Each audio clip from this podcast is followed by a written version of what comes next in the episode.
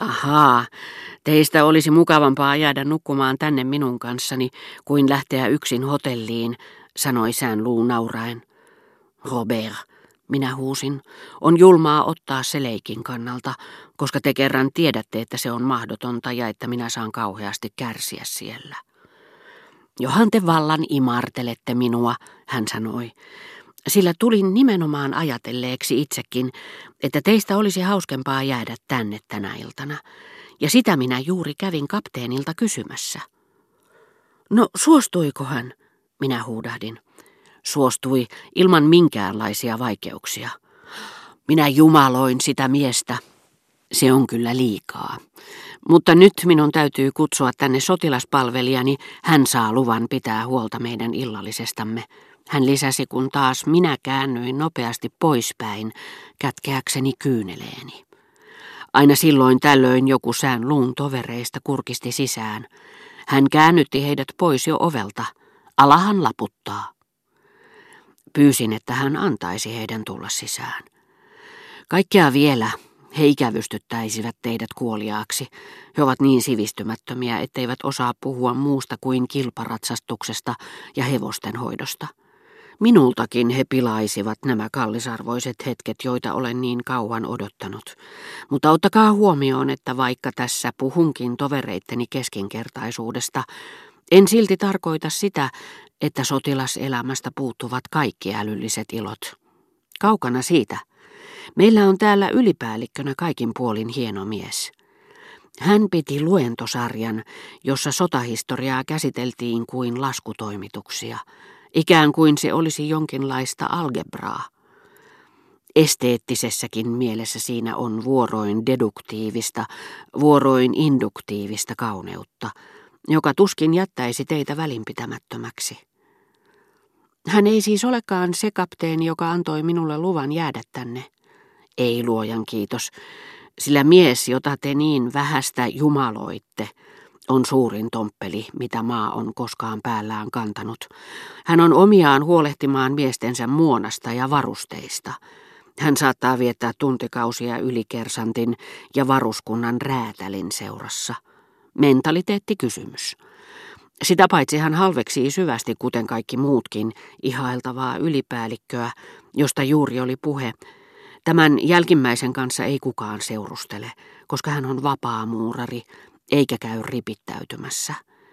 Borodinon ruhtinas ei ikimaailmassa kutsuisi kotiinsa tätä pikkuporvaria, ja se on kyllä jokseenkin hävytöntä sellaiselta mieheltä, jonka isoisän isä oli pikkutilallinen, ja joka ilman Napoleonin sotia olisi luultavasti talonpoika itsekin. Kyllä hän muuten tavallaan tajuaakin, että hänen yhteiskunnallisessa asemassaan on jotakin puolivillaista. Häntä ei usein näe jockeyklubissa, niin tukalaksi hän siellä olonsa tuntee. Tämä ruhtinaan korvike, lisäsi Robert, jonka jäljittelyvaisto oli saanut hänet omaksumaan opettajiensa yhteiskunnalliset teoriat – ja toisaalta vanhempiensa aristokraattiset ennakkoluulot, niin että hänessä yllättävällä tavalla yhtyivät demokratian ihailu ja halveksuva suhtautuminen keisarikunnan aikuiseen aatelistoon.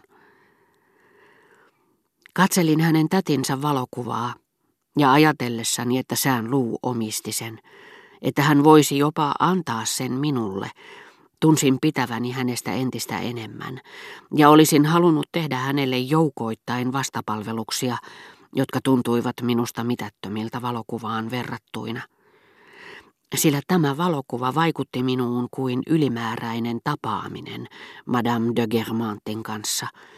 Sitä paitsi se oli pitkäaikaisempi kuin kaikki muut tapaamiset.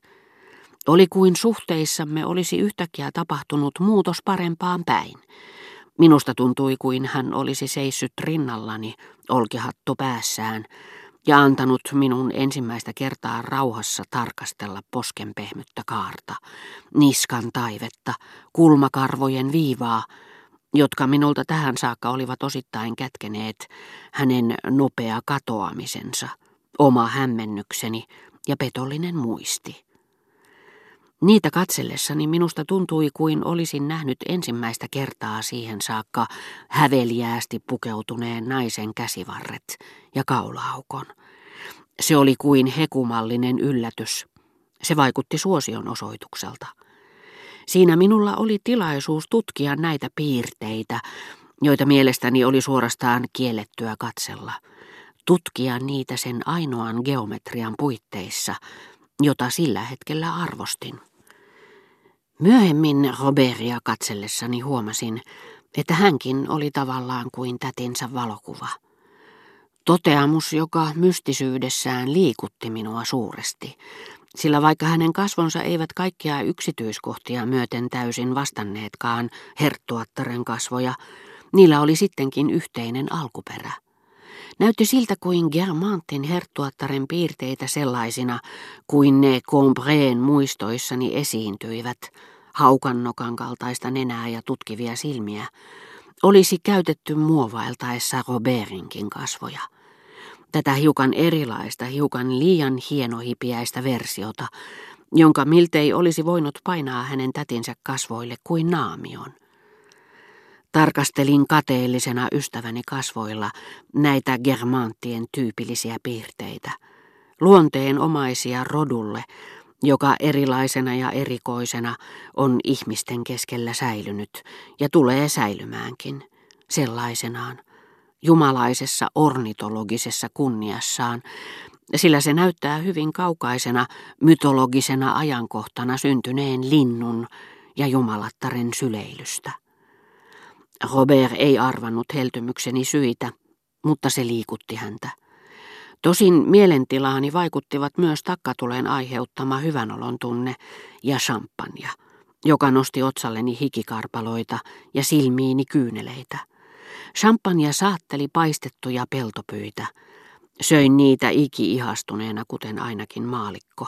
Tietämätön ihminen, joka tuntemattomasta elinympäristöstä tapaa jotakin sellaista, mitä ei ikinä olisi uskonut sieltä löytävänsä – kuten esimerkiksi vapaa-ajattelija luostarissa valituilla herkuilla katetun ruokapöydän ääressä. Ja heti seuraavana aamuna herätessäni kurkistin sään luun ikkunasta, joka korkeasta asemastaan hallitsi ympäröivää maaseutua, tutustuakseni naapuriini, maisemaan, jota en edellisenä iltana ollut nähnyt, koska olin tullut paikalle niin myöhään, että se jo nukkui yön pimeydessä. Mutta niin aikaisin kuin se olikin herännyt, näin sen sittenkin ikkunaluukkuja avatessani, niin kuin jonkin linnan järvenpuoleisesta ikkunasta, eli aamupuvussaan, melkein kokonaan pehmeän valkean sumun peitossa, joka ei jättänyt siitä näkyviin juuri mitään. Mutta tiesin, että ennen kuin pihassa hevosten kanssa hääräävät sotamiehet olisivat lakanneet ruokkoamasta – se olisi sumuverhonsa riisunut.